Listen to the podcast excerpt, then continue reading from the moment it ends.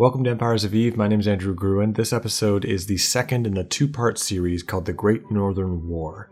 This is part two Band of Brothers. This wasn't a game for us. We hated them. Not in a virtual way, we hated them. There's never been a war in Eve that was fought at the intensity that the Great Northern War was fought. Espionage, subterfuge, propaganda warfare. And then finally, Galavet came to me and said, Do you fancy a proper war? Revenge against the person that kicked us out and destroyed our Mhm. ideals? You fucking bet.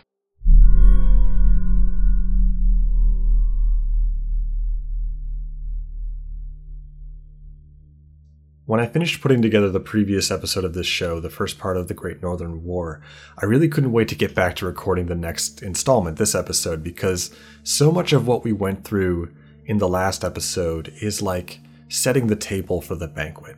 And it's at this point in the story that things begin to move very rapidly. And it becomes this very interesting conflict that moves at a speed and a level of intensity that nobody in EVE Online was really ready for. And it- it'll eventually grow to a scale that no serious person in the community had yet imagined. Um, and, and one of the things that struck me when I was reporting this story was the fact that reliable sources of information during this time are basically non existent. You know, because it's, it's really easy during peacetime to, to write down a relatively factual chain of events, but when things start getting more intense, people's objectivity tends to break down a little bit.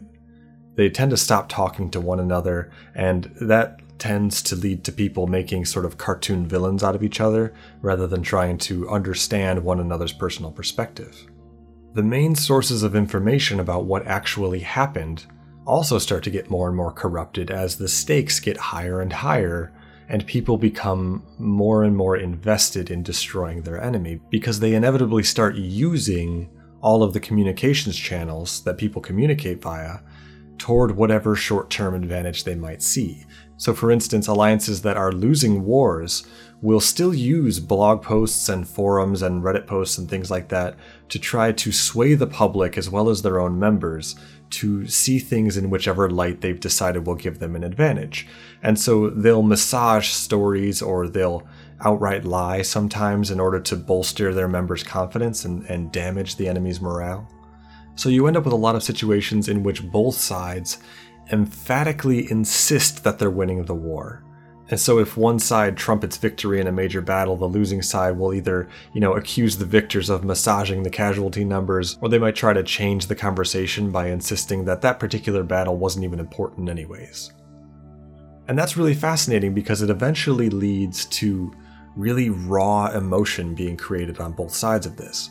And it's going to perpetuate this conflict far past where it needed to go politically, simply because everybody just hated each other so much that they couldn't stop it.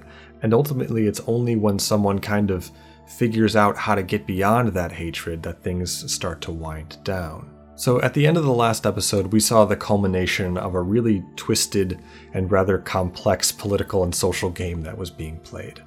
Uh, there's been sort of a bloodless coup up in the northern regions as the Phoenix Alliance has managed to effectively remove the Venal Alliance from power, and the famous figurehead of the Venal Alliance, Jade Constantine, is sort of exiled.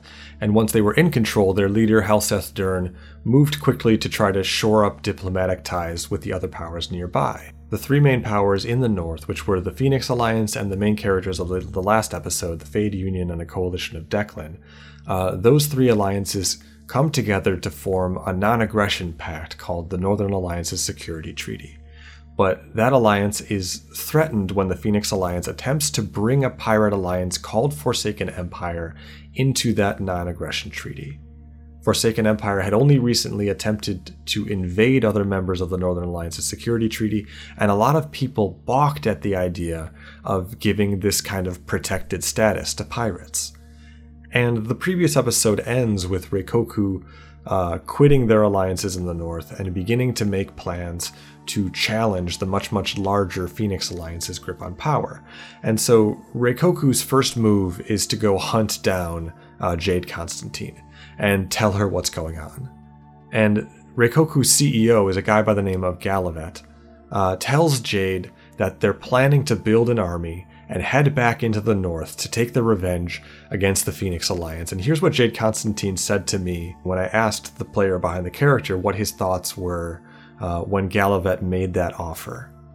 And there were these kind of like notions of war drums. And then finally, Galavet came to me and said, Do you fancy a proper war? against the Phoenix Alliance, revenge against the person that kicked us out and destroyed our mm-hmm. ideals and uh, closed the borders, you fucking bet. And so Jade and Galavet have to figure out how they're going to take their two relatively small corporations and take them up against the largest power in EVE Online at the time. And the plan they come up with has Jade Constantine's flair for the dramatic. The first thing they do is Reikoku goes and gets their attention by launching a sneak attack and destroying a, a really expensive battleship, basically, before retreating and then openly declaring war on the forums. And the EVE Online community just kind of lost its mind over this. And there are actual people on the forums saying, you know, that this is a watershed moment, that this battleship that Reikoku destroyed is, you know, some kind of EVE Online version of Pearl Harbor.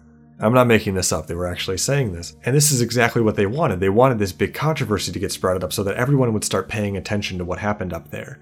And Jade Constantine and Galavet bring their corporations together and brand themselves the Northern Coalition of Allies and set themselves up as sort of an, an alternative to Phoenix Alliance rule up in the northern regions.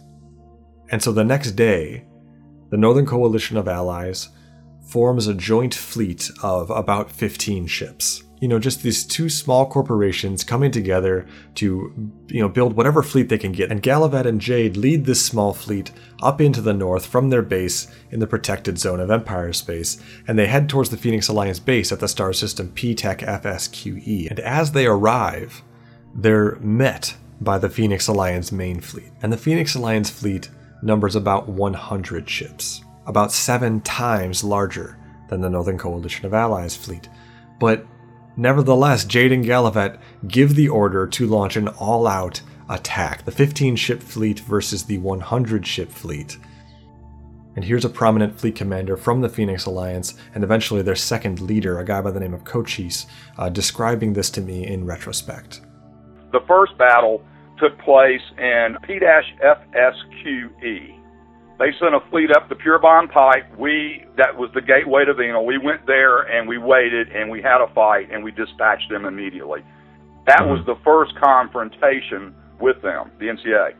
You know, majority of the people we were flying with were hardcore evildoers. From the day they logged into the game until that moment, all they had done is blow up other people's stuff. And so when Jade brought her minions up from Empire, it wasn't very hard for us to put them in their place and they obviously fail and are completely wiped out. But for Jade Constantine, that was the whole point. The point of this maneuver wasn't to try to even destroy a single Phoenix Alliance ship, it was to paint them as sort of hopeless rebels. Martyrs up in the north who were defying the Phoenix Alliance, and most importantly, they wanted to prove that anybody who joined up with them would be joining a fighting force and not just a political shouting match because Jade and Galavet both knew that there was a lot of dissatisfaction with the Phoenix Alliance. They, they knew that the other two alliances who had signed on to the Northern Alliance's security treaty were getting sick of Phoenix Alliance. In the last episode, we talked about how Reikoku was kind of being griefed by the rogue Phoenix Alliance corporation Cyberdyne Industries, uh, but the Phoenix Alliance kept trying to protect their allies in Cyberdyne and would help them sort of escape judgment. Because of this, there was a lot of sympathy for Reikoku coming from the other northern powers because they could kind of see what was going on, what was really going on. They knew Reikoku, they were friends with them, and, and the other northern alliances knew that they weren't the type to make something like this up. And I love this moment because it's just pure Jade Constantine. You know, it's larger than life, it's clever, and there's a really deft understanding of, of optics here and how the EVE community is going to view all of this and, and Jade is essentially baiting the Phoenix Alliance into looking like a bully and making Jade and Reikoku look like martyrs. And when they do this, when they make this very valiant charge of the 15 ship fleet against the 100 ship fleet, uh, they earn a lot of respect in the EVE community. And a lot of the fighting alliances began to see them as sticking up for their beliefs in the face of this huge alliance of miners and pirates, which they were already pretty skeptical of to begin with. And because of this action, Jade Constantine is actually able to convince Sir Mole of the corporation Evolution, who we talked about in the previous story arc, to bring Evolution up to the north to resume their crusade to topple the northern governments. And so now the Northern Coalition of Allies has Evolution on its side, and Evolution is one of the best fighting forces anywhere in EVE at this time. So now it's not just Reikoku and Jericho Fraction, they've also got Evolution, and Evolution had just proven during the Venal Civil War that they could take on groups with a much larger population than their own. And this changes the timbre of things really quickly. Because before Evolution announced their intention to join the fight, everybody kind of looked at this as like Jade Constantine's little roleplay game, you know? Like they kind of thought she was just sort of playing and having fun. But with Evolution at her side, they were actually kind of a credible threat to do some real damage. You know, even if they were still too small to win the entire war by themselves, uh, it also meant that if they got any more help, if anybody else joined their cause, then they really might be a credible existential threat to the Phoenix Alliance. And that's a really interesting tipping point because it increases the incentive for any allies who are on the fence to join up now. Because now, if they get on board, it is actually practical to depose the Phoenix Alliance and, and, and make some real changes in the North. And ultimately, the same thing that started all of this mess is going to end up exacerbating it again. In the last episode, we talked about how Cyberdyne Industries was this kind of rogue faction of trolls within the Phoenix Alliance, and how their secret attacks against Reikoku were what started all of this descent in the first place. And while all of this was going on, pilots from Cyberdyne actually attacked and then insulted a random patrol from the Fade Union, which was one of the other allies in the Northern Alliance's security treaty. I, I, apologize for how many names and organizations there can be to remember during all of this. This part of EVE Online's history is especially twisted and confusing, and it'll get easier as we as we go on. But basically, the message is this: Cyberdyne Industries is a member of the Phoenix Alliance, and their jokes and their trolling are turning the Phoenix Alliance's allies against them. And when Cyberdyne commits this final act against the Fade Union, it triggers a really major diplomatic move. The Fade Union gets together with the Coalition of Deklein, which was the third member of the Northern Alliance's security treaty, and they mutually agree to remove the Phoenix Alliance from that treaty and to align themselves with Reikoku, Jade Constantine, and Evolution in what was now a regional northern war to depose the largest alliance in the north, the Phoenix Alliance. You know, all the mm-hmm. regions around the PA um, and at that time, the PA claimed um, Venal, Tenal, mm-hmm. and Branch. Those were our three regions. Mm-hmm. And all the surrounding areas, there were alliances in there too. And Jade convinced all of these people surrounding us, all of our neighbors, and from anybody that would come and join that bought into her propaganda that the mm-hmm. PA is evil, we need to go kill them. Yeah. So it was not just people coming from Empire, it was people living in zero zero, our neighbors. It's remarkable how quickly all of this happened and how crucial the optics and the politics of the region were to how the game itself ended up actually playing out. And now we have a situation where all of the other groups in the North have decided that Phoenix Alliance was corrupt. That it was a corrupt government that would rather put its people through a war rather than simply recognize what Cyberdyne had done and kick them out of the Alliance. And all of this culminates in the first true battle of the Great Northern War, the battle at P-FSQE. It's the first time when all of the forces arrayed against the Phoenix Alliance got together and attempted to match their combined power against probably the biggest and most powerful alliance in the game at the time.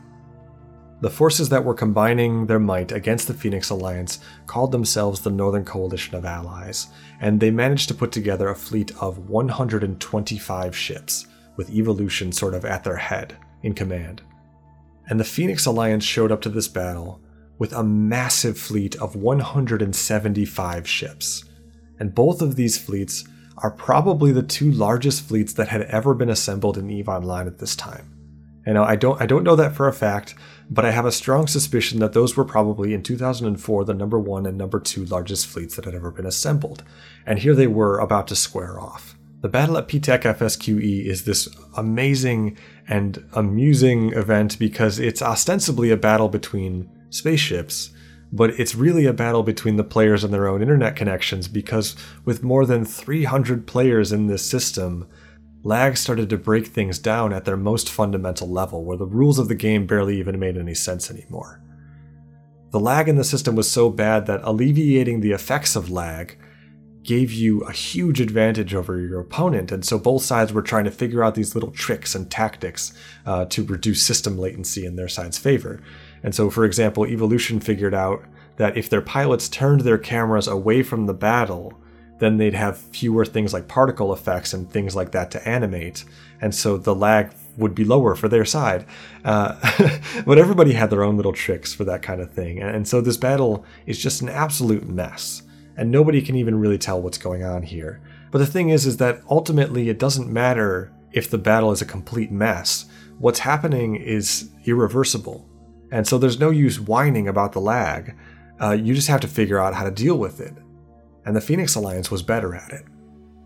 And they had a stricter, more effective chain of command for dealing with fleet commanders getting killed or knocked offline, and the huge 175 ship Phoenix Alliance fleet is able to destroy the Northern Coalition of Allies fleet. So, if you've ever been part of an online community, you probably know pretty much how the community reacted to this event. You know, everybody essentially started picking the fight apart and looking for lessons inside of it.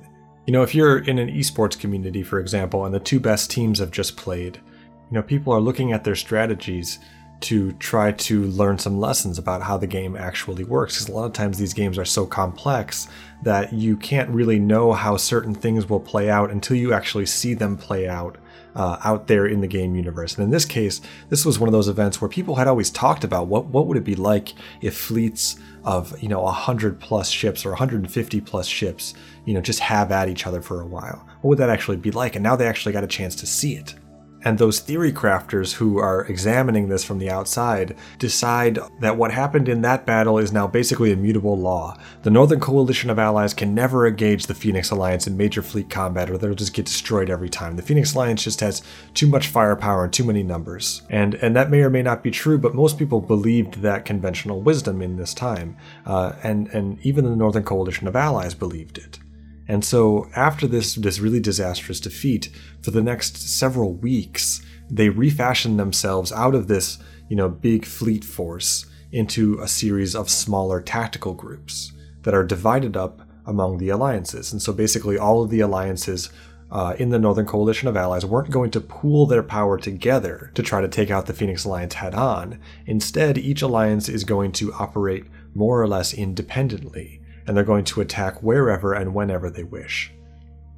The theory is sort of like that they're a, they're a pack of mongoose, and, and the, the, Phoenix Alliance is a cobra. And the cobra is really strong if you attack it head on, but if you attack it from, from all sides, it's much weaker.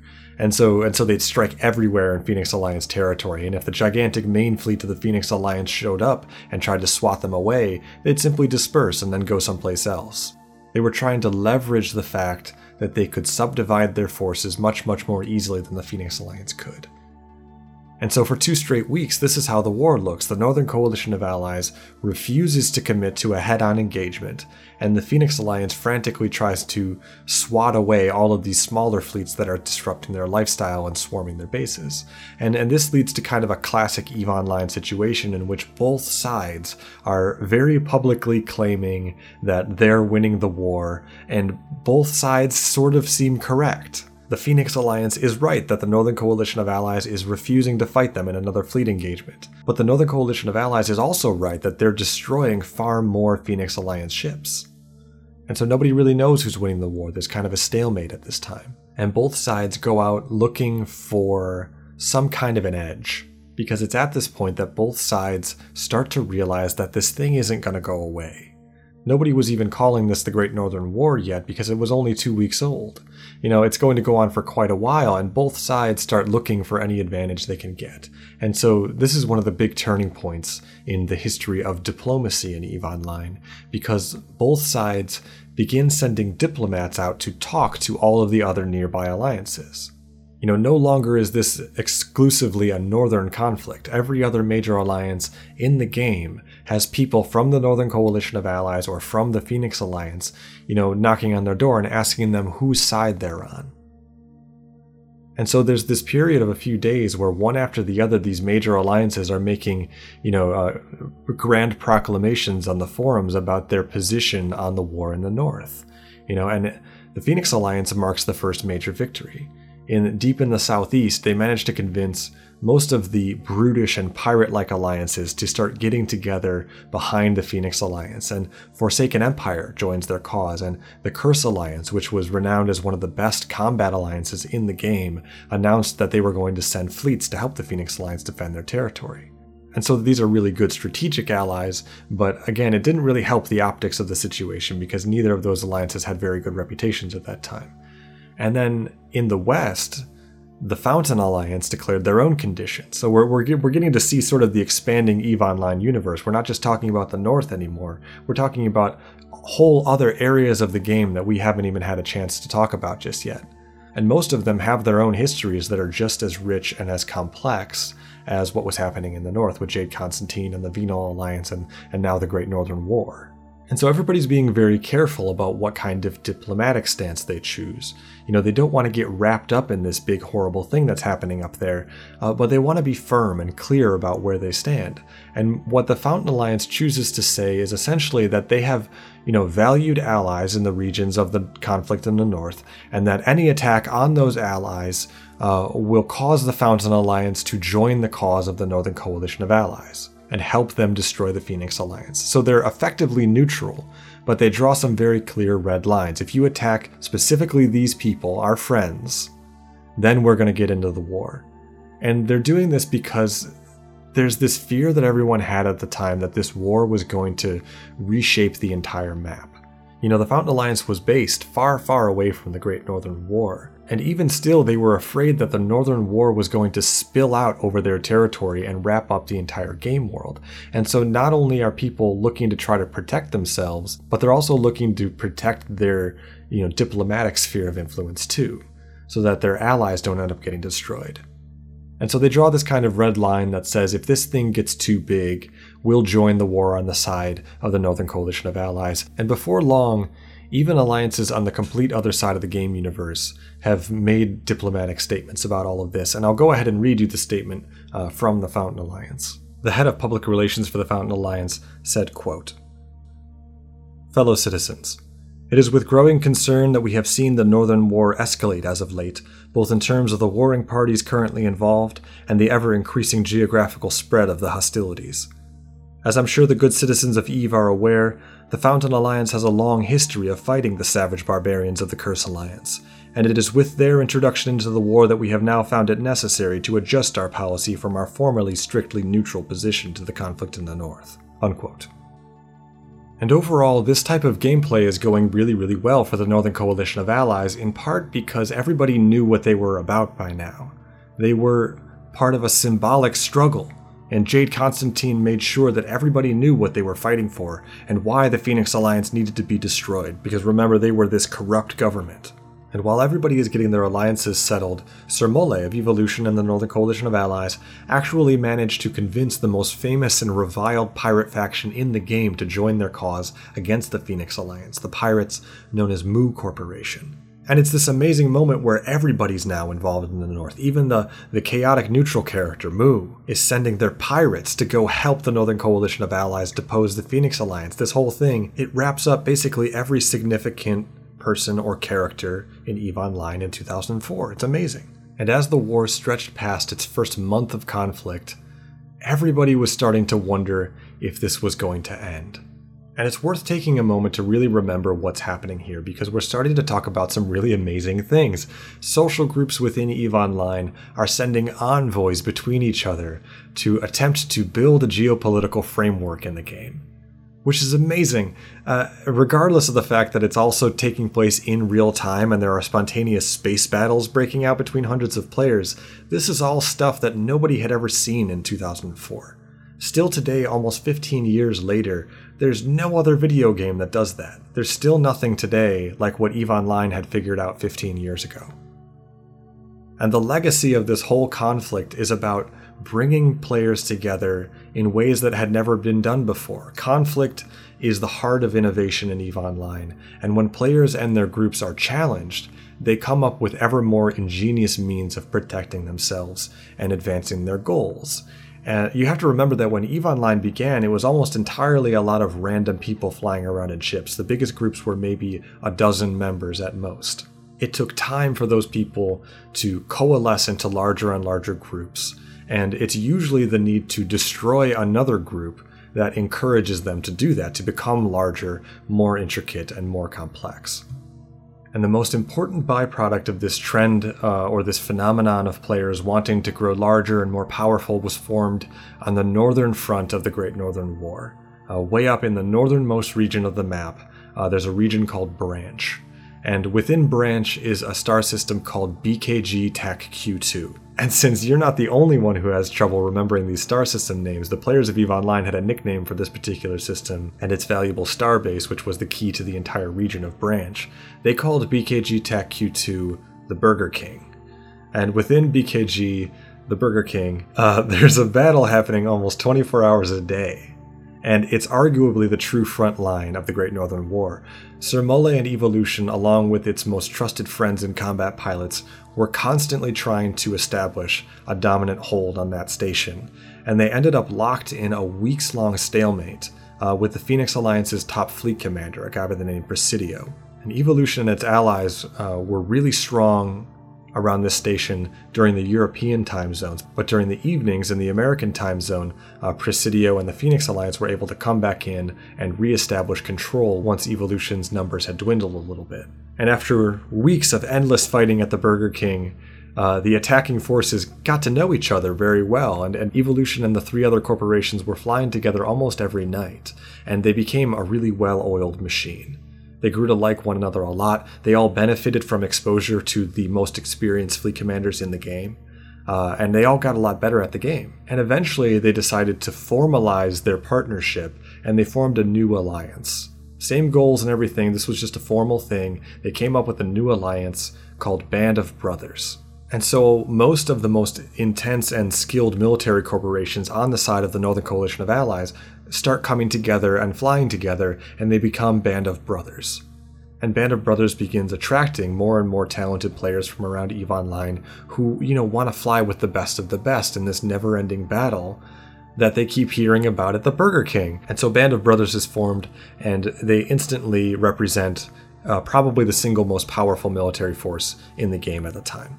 And it's amazing, but the person who actually managed to break the siege of the Burger King and end the never ending battle was Jade Constantine. Jade was coordinating a huge propaganda effort devoted to goading the Phoenix Alliance southward away from BKG-Q2. Uh, to fight her and Jericho Fraction and the other members of the Northern Coalition of Allies, so that Evolution and Band of Brothers in the north could take control of BKG-Q2. And it actually worked. The average member of the Phoenix Alliance was so annoyed by all of Jade's lies and misinformation that they changed their focus from BKG-Q2 and sent their fleet southward to attack Jade Constantine and Jericho Fraction. And when they did that, the Phoenix Alliance permanently lost its ability to contest or control the Burger King. And this is going to have really important ramifications for the upcoming battle that the Northern Coalition of Allies is planning. See, because ever since that first big battle at PTAC FSQE, the Northern Coalition of Allies had been too wary to force any big engagements. You know, they were doing that that sort of wolf pack strategy that we described before, or the mongoose strategy, uh, and, and they only had one data point about how a huge major fight uh, would go, and it pointed to Phoenix Alliance having a really decisive advantage in that kind of fighting, and so they stopped trying to fight big battles against Phoenix Alliance and resorted to smaller attacks. And they opted to put on the pressure and have Jade Constantine and her spies sow discord that would create even more pressure. And they'd successfully done that. And now that they had done that, they wanted to give Phoenix Alliance a shove, a nice big push to see if they'd crack completely and fall apart. And to do that, they opted for a big show of force right around the corner from Phoenix Alliance's home system.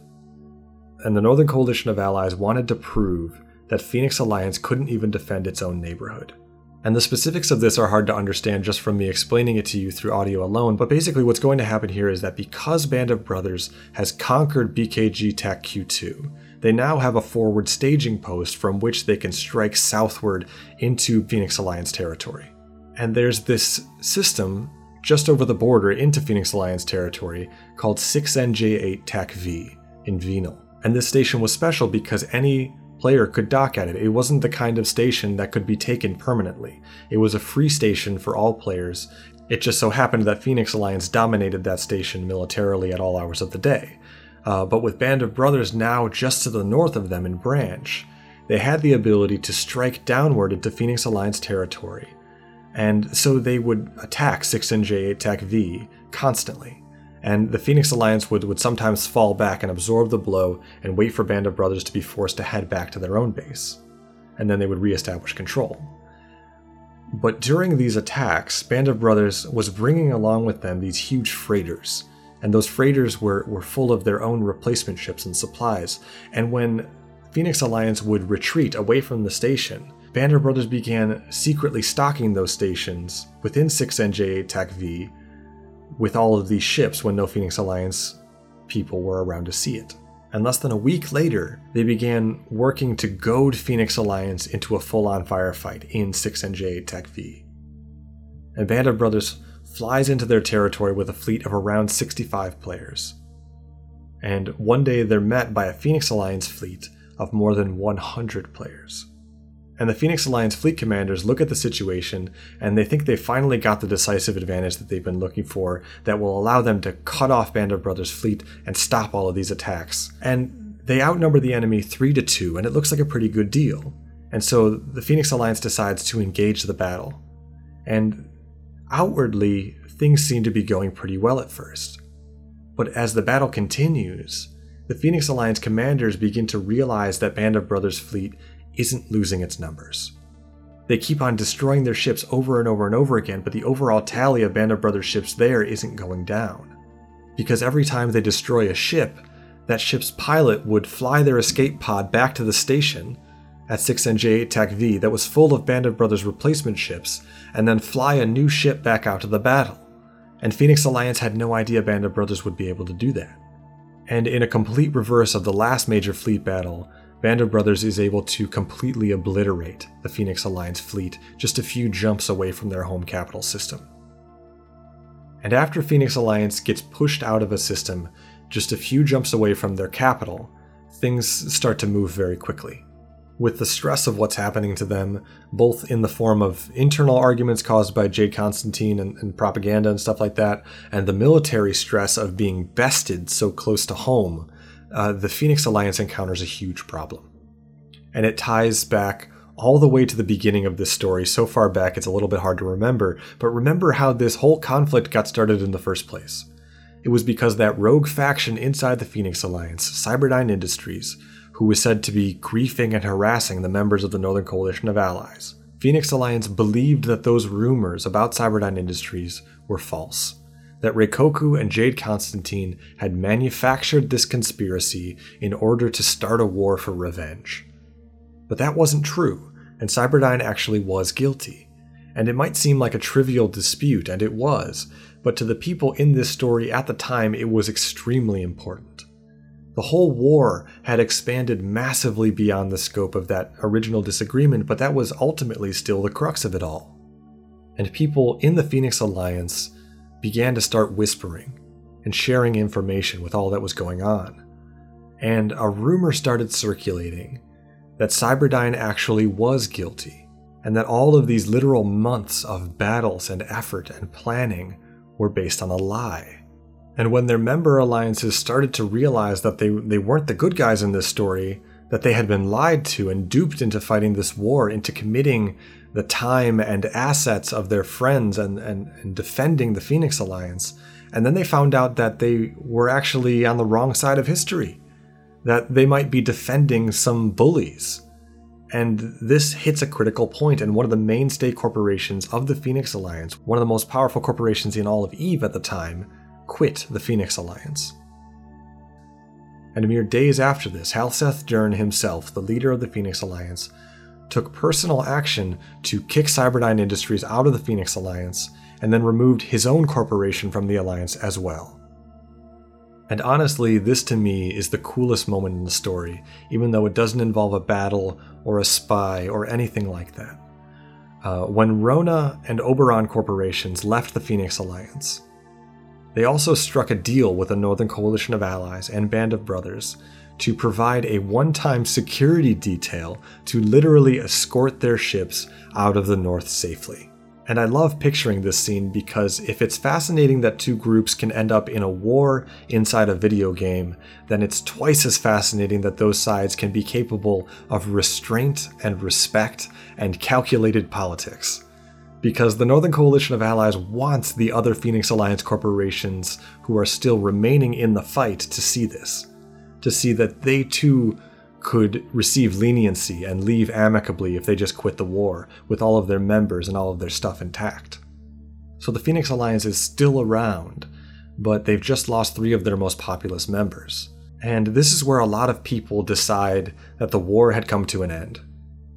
Jade Constantine remarked publicly that she felt that she had exhibited for all the, quote, fate of all tyrants, unquote, and went off on further adventures. And unfortunately, this would actually be the last time that Jade's deeds, you know, rose to this level of prominence, and we won't see Jade again as a character uh, in this story. Uh, she was involved in EVE Online for, for years afterwards and was a fixture of the community, but the state of organizations in Nullsec and in this story will eventually move beyond her style of uh, roleplay corporation. And control of the Phoenix Alliance passed to Cochise. Even though the NCA withdrawn from the war, the hatred from Jade had not subsided. The propaganda campaign was rampant. I mean, there has never been, I got to make this comment, Andrew, there's never been a war in Eve that was fought at the intensity that the Great Northern War was fought. You know, and I've been in all of them, in every aspect of real life war that you can fathom. You know, mm-hmm. sort of a nuclear annihilation, it was being played. Espionage, subterfuge, propaganda warfare it was just bombarding us. And I thought Oberon and Roby One and the other corporations, the three corporations that left the alliance, we mm-hmm. thought they left as a result of the bombardment of insults and negative propaganda. Their CEOs, their corporation were being called out by name and just vehemently insulted. They picked the right person to deal with that part of it. I grew up in a family where my dad was was one of the very first positive mental thinkers in the 60s he made a lifetime of being a flow of positive energy. And he bombarded me all my life growing up with all the, the, the great sayings, you know, turn lemon into lemonade and Zig Ziglar, Tony Robbins. So I knew in my mind that I've got the tools that if nothing else, I can turn that against them. And so, of course, you know, I was just immersed in that as a child growing up and in, into my early, you know, into my teens and my early adulthood. Andrew, when I realized that, I mean, I had goosebumps all over my body because I realized I can disarm this part of it, and that's a big part of the fire that's burning on our front doorstep. You know, and it was pissing off my people.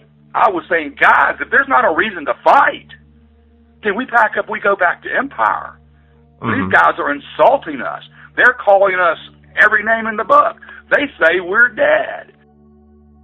And because of that, they were they were spamming the the public side of the PA forums, the Eve Online forums. Everywhere you looked, it was negative propaganda, and it got to a point where you know that became my biggest asset. Look, let me tell you this about the Great Northern War, and this is my quote. If you don't put anything else I say in your book, I want this in there. There were no good fights posted in local. This wasn't a game for us. This was our home. They were our enemy. All appropriate emotions were applied. You know, we hated them. Not in a virtual way, we hated them. It drove us. Man, I can remember blowing off work to lead my guys in a fight. And Cochise is essentially the perfect person to lead the Phoenix Alliance at this time because everybody is just morally downtrodden and he's a really nice, cheerful guy. And really importantly, he also has personal friends in Band of Brothers a former member of his corporation named DeFuzz, had sort of honorably defected to Band of Brothers because he wanted to play with the best, most serious corporations in the game, and he and Cochise had managed to maintain a friendship through that transition. And so when the raw hostility of the war began to subside and people began to get weary of all of the fighting and pointless destruction, Cochise reached out to his friend, DeFuzz. I went to DeFuzz and I, and I said, you know, now by this time he was way up there in the ranks, and he, I said, you know, DeFuzz, um, we're getting tired of this war. You know, we're, we're, we're running out of this. The guys are getting mm-hmm. bored with it because it has become a grind by this point. The conga line at Burger King, you know, uh, the big battle in V7 mid, it just was no more fun for a lot of us. And a lot of the guys were grumbling about it. We needed a break. We needed a chance to build up and make ISK again. And so DeFuzz says, well, so you, what you're saying is you want to surrender. And I said, hell no, we're not surrendering. But I want to see if we can talk. And so he set it up. Jade Constantine, um, Lady Scarlet, we all got in a chat room. I pled my case, and basically the line was this. I said, look, the original corps are gone, you know, Rona, the, the ones I've mentioned. It's a different game, a different time. Things have changed. You know, let's end this. And the culmination of it was, it ended. The war ended by mutual consent. And the only criteria that I had from, from my fellow leadership within the Phoenix Alliance was that we will not surrender. We will not give up one piece of space. In the game of Eve, when you're trying to put somebody down, you put them down by taking their space. Mm-hmm. And when the war ended, we still were the proper owners of the three regions, Venal, Tenal, and Branch.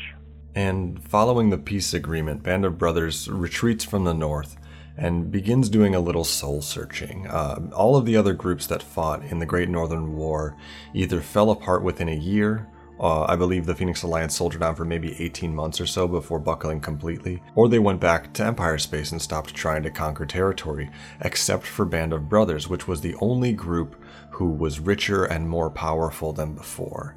Uh, because they had essentially designed the most compelling type of gameplay in EVE Online, and the very best players wanted to go to Band of Brothers to experience it. And Band of Brothers was offering what no other alliance really could. It was offering the chance to participate in regular online battles between hundreds of real people while participating in a world class organization of gamers. And after all of this was over, this forces Band of Brothers leadership to do a little soul searching about what the future held for them in this organization because they had built themselves into what was very obviously the best bunch of player versus player pilots in the game, and they had this very rigid militaristic culture. And so they had to figure out what the future looked like for that group if it was going to survive and not fall apart like so many of the others. This was a group that was formed in order to fight on a grand scale, and so in order for it to stay together, it needed to be able to continue doing that. It needed to have capable enemies worth fighting and a goal that was grand enough to unite all of these people. And what Band of Brothers was planning was called Operation Clockwise, which was nothing short of a blueprint for how to conquer all of EVE Online.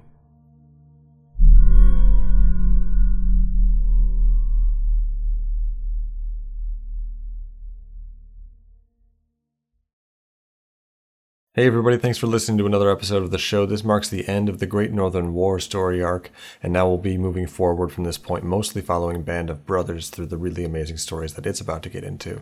Uh, I think for the next major story arc, we'll dig into Band of Brothers' attack on Ascendant Frontier uh, and the story of the first Titan class ship ever built in EVE Online. Uh, and also, before we wrap up, I wanted to let you know that I've started a new podcast project called The Secret Lives of Virtual Worlds, which I'm working on right now with a sound designer.